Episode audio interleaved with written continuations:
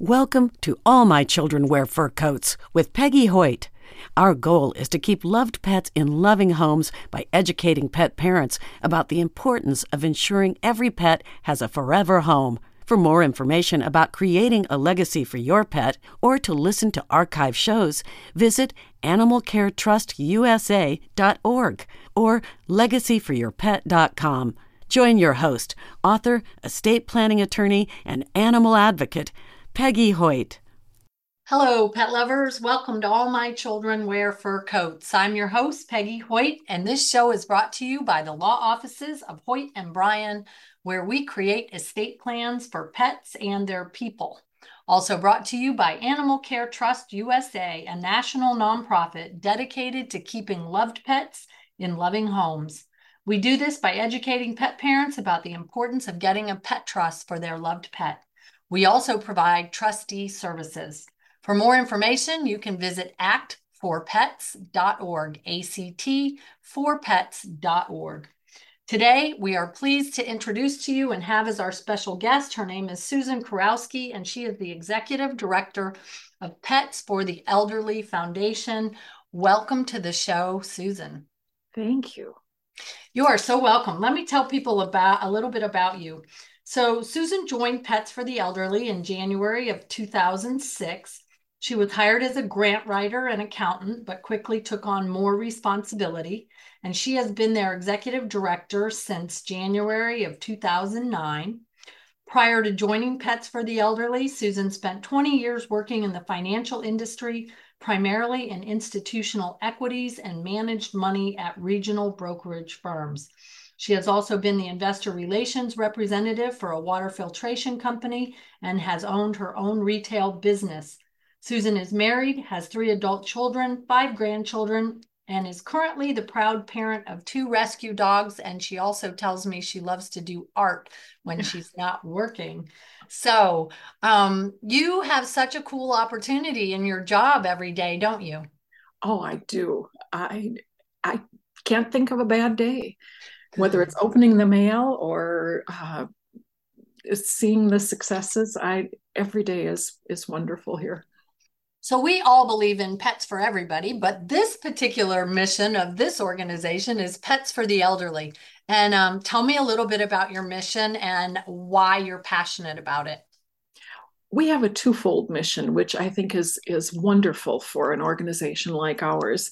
Uh, we started very basically with the hope of getting more and more animals out of shelters, particularly back when the organization first started, there was a lot more euthanasia for space. So we have the mission of getting animals out of shelters and into forever homes. And we have the mission of providing companionship for older adults. And I see you have a lot of research on your site at petsfortheelderly.org regarding all of the health benefits that animals can provide. Um, share a little bit of that information with us. What's so interesting to me is just in the short time that I've relatively short time that I've been with the organization, we've seen how the research has really uh, multiplied. There is more and more research about the benefit of uh, companion animals or pet ownership for for everyone, really, but for older adults in particular is our focus.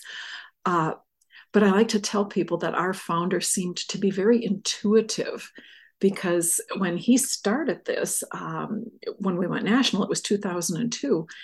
And he, this was before a lot of the research came out. And yet he seemed to know the importance of that companionship. He knew as a single man what it did for his life. And um, it's it's just been wonderful to see that that it's more and more acceptable now to see the importance of that companionship. Well, you and I both know how important that is because we know how much fun it is to come home to a uh, puppy party. Dogs that throw us a party every time we get home. Um, I can't imagine living life without animals. No, I can't either. I, on the rare occasion that I have to board my dog and um, go out of town, coming back to an empty house is just terrible for me. It it's it really feels so strange. Well, they do change the energy in the room. I um, bring two dogs to work every day with me. And um, so I know when I come into the office and there's no dogs here for some reason, it feels very flat. Um, yes. It's just different when they're when they're in the uh, office, even if they're not making any noise or doing anything. And I think that just confirms what we already know is that um, you know, the most serious illnesses for older people are not necessarily cancer or heart disease, but that killer called loneliness. That goes back a lot to the research that you mentioned um, on our site, and there is there is just so much more out there. Um, I attended a seminar put on by AARP, and it was the results of a study that they did about um, the impact of loneliness and isolation on older adults. And it, it was an extensive, very well done study. But the one piece of information that hit me the hardest was that the health impact on seniors of isolation is the same health impact as smoking 15 cigarettes a day. Oh my goodness. Isn't that shocking? And there are, yes, there's other research too about, um, I think it was the Harvard Women's Health uh, talked about how our hearts are healthier when we have a pet. And I think that was the first study that came out was that petting a, a dog or a cat lowered your blood pressure. But there's just so much more to it. Having um, you know in these challenging times that came about with the the pandemic and the restrictions that connectivity uh, i'm not particularly a hugger and yet i kept saying i want to go hug somebody. I need that contact. And um, they have uh, proven that even taking for a senior even taking their dog or cat to the vet they're connected to another human being. I, it, every small bit we can get helps. Well, and I and I love too that if you take your dog for a walk, for example, um, you can attract all kinds of people that you wouldn't normally um, interact with necessarily because they're interested in the pets.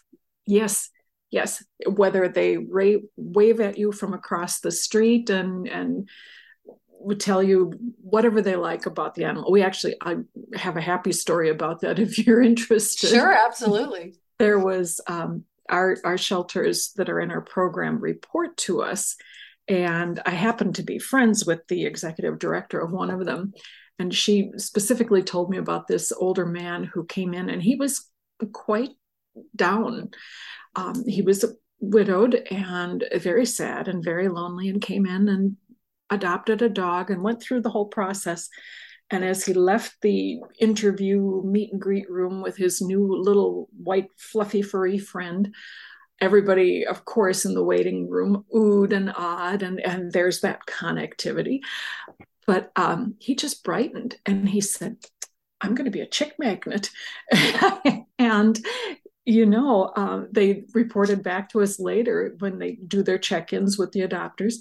And he was meeting people in his community because he had this dog that he was walking.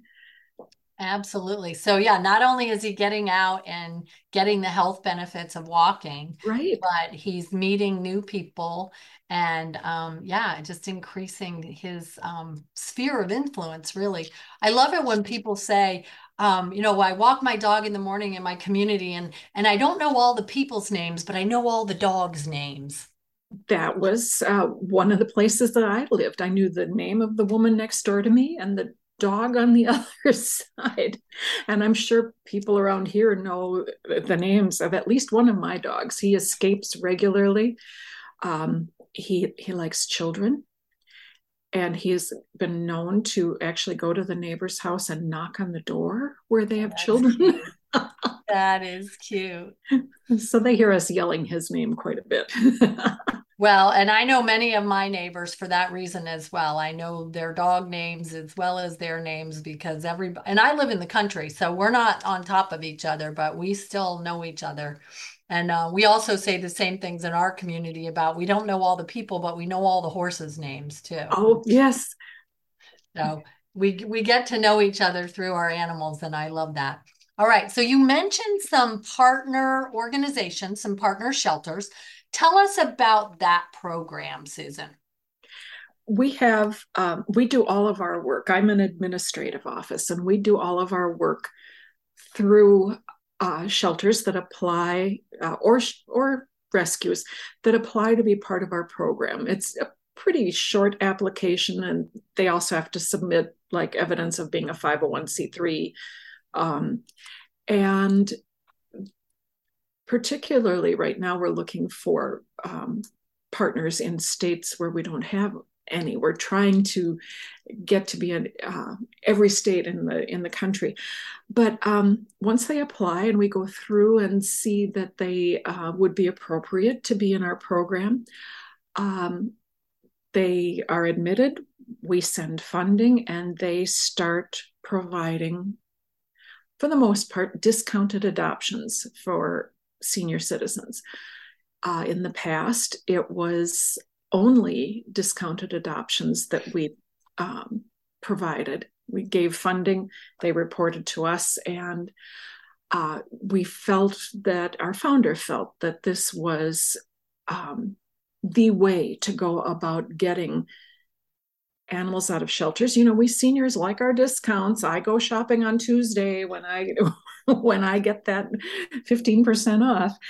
Um, and so by it's so it's not income based, but providing that coupon, that incentive, if you will, for seniors to adopt and to get the animals out of the shelters.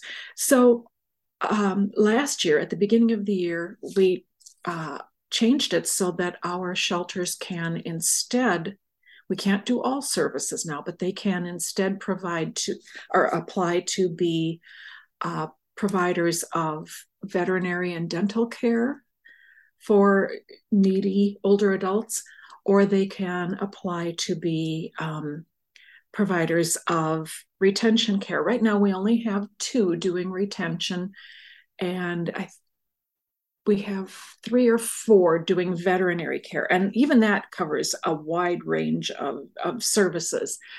Um, so we're hoping uh, with with financial ability and with applicants that we'll be able to increase that as well. So um, we have one shelter that uh, provides vouchers. They don't have veterinary service on on location, but they provide vouchers for seniors to get discounted care. And that seems to be it's one of the things I noticed in the years I've been working here. It's it's a higher and higher need. So yeah, if you or your listeners know of a shelter that should be in our program, please have them contact me. Absolutely. The information.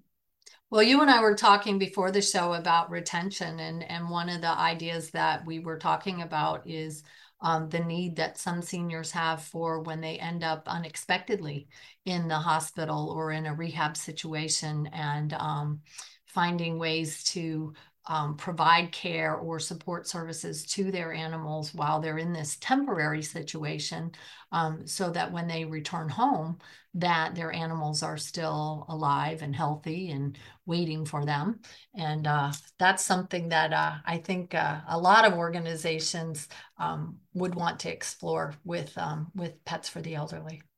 I would i would love that. We're we are open to right now the only two programs we're seeing being used other than reduced cost adoptions um, are the the veterinary dental care and the um, retention services.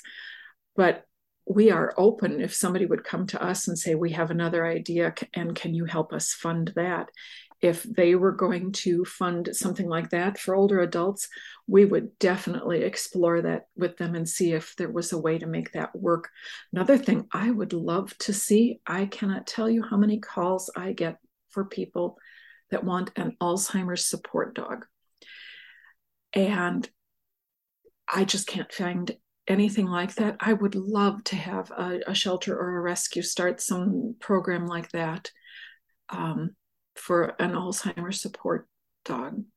Well, we will have to find one for you because that, also, that also sounds like a wonderful thing. So, um, folks that are listening can go to your page at petsfortheelderly.org and find a participating shelter in 32 states. You have 54 shelters currently. And um, I know I'm going to personally do something to try to increase that number. That would be um, great since I come into contact with shelters and rescues on a regular basis, and um, as well as seniors on a regular basis in my practice. And I will tell you that because we have dogs at our office, um, many of our clients choose us as their law firm because they know that we have dogs at the office and they like that. And it oh, makes them feel comfortable when they come in and relaxed and nobody wants to go talk to a lawyer, right? So, um, well, that's what they tell us. They're like, oh, I'm really nervous about being here. And I'll hand them my little Pomeranian or our golden retriever will come over and lay her head in their lap. And then all of a sudden they're very um, engaged and relaxed. And they know that we're there with, um, with a good purpose and, um, and that our dogs trust us. So they can probably trust us too. Oh, yeah there's there's so many stories like that about or children that that benefit from having an animal in the room. Absolutely. Well and you have just tons and tons of success stories on your website. So if people want a feel good moment they can go to uh, petsfortheelderly.org to success stories and just see one after another. Um, and, and that's so few compared to so many and it's just so great because all of us who are big shelter fans, we know that for every animal that comes out of the shelter, it actually saves two lives because it makes room for another one. Um, yes. to come in. And we don't ever want anyone to be discouraged from owning a dog or a cat or any kind of a companion animal just because they think they're too old.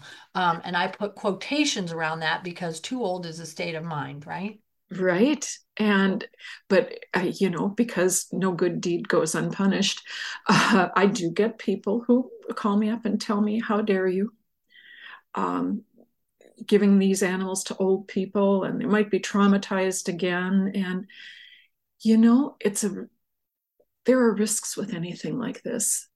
And um, 30 year olds step off the curb wrong too. We the benefits far, far outweigh the risks. And I'd be willing to bet any shelter animal would say, I'll I'll take my chances.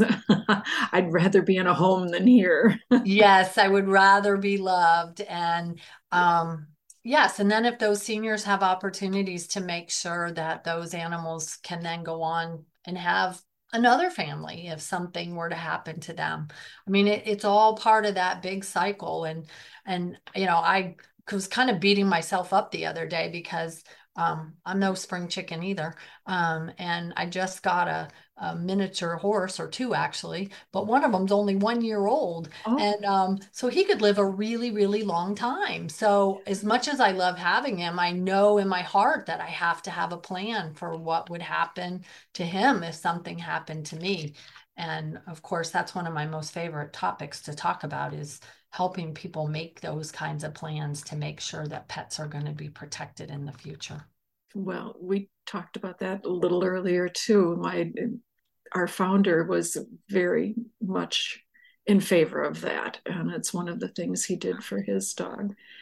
And it wasn't until he was working on his plan that as you and I discussed, that I realized you have to choose an alternate for who's going to take those animals. And absolutely, you can't just rely on one, and then you have to have both those short-term caregivers. So if you have a temporary situation, as well as possible long-term um, caregivers, right. right. in case your short-term situation turns into a long-term situation. He, that is what happened with our founder and it was it was so interesting to me because um, one of the things that we like to say is that having a pet gives people a sense of purpose and companionship and they tend to um, take better care of themselves because they know that someone, something is relying on them. And we saw that um, we, we've spouted that information as long as I've been with the organization. And then it happened in real life for us with our founder. He became ill um, rapidly, uh, deteriorating, and he was taking such good care of himself. He said, I have to live a little longer. I have to see Sammy grow up and, and get older with him. And it was so fascinating to see it in in in real life or wow. in my own life my husband had um, open heart surgery six years ago. And we had just gotten this dog that's not leaving my side right now. And he he was a puppy. And i was kind of kicking myself saying are we too old to have a puppy? But oh he brought such life to my husband. Well a month after we got him my husband had open heart surgery and he came through the surgery fine. Um, when he was awake he was glad to see me but his first question was how's the puppy and i'm pretty sure he got out and got home early because he had to get home and see this dog. Absolutely. He had to get home and see his dog. I think that's fabulous. Yeah, it is. Well, I mean, I I know even when I'm away on business or on a vacation, I miss my animals terribly. So I can only imagine if I was in the hospital or un, oh. you know unable to get access to my animals, how traumatic that would be. Um, so I love everything that Pets for the Elderly is doing. Tell our listeners, Susan, how they can help. Um, basically, visit us on our website, um, follow us on social media. The more uh, followers. We're on Facebook and Instagram. Um, our website is petsfortheelderly.org. You have to spell it all out, get all of those E's in. Get those double E's in there. It's really a tough one for us. Um, and uh, we love, you know, following social media brings awareness more awareness brings us more people that know about the program who could benefit from it. And of course we are you know always fundraising and um, the more we are able to raise the more people we're able to help. Every $50 is an adoption for a senior who is less lonely and an animal that's not in the shelter and as you mentioned earlier a place for the next one. Absolutely so, all right. Thank you so much. Thank you for all you do for animals. And for all you seniors out there, go to petsfortheelderly.org. Or if you know a senior, which you probably do, um, visit petsfortheelderly.org and also actforpets.org so that you can figure out how to plan for those pets once you bring them home from the shelter. And we appreciate you listening each and every week to All My Children Wear Fur Coats. And we hope that you'll support those that are guests on our podcast.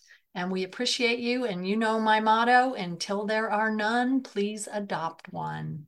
And until next time, happy tales. Thank you for joining us on All My Children Wear Fur Coats with your host, Peggy Hoyt. We hope you learned something valuable for the benefit of your pet.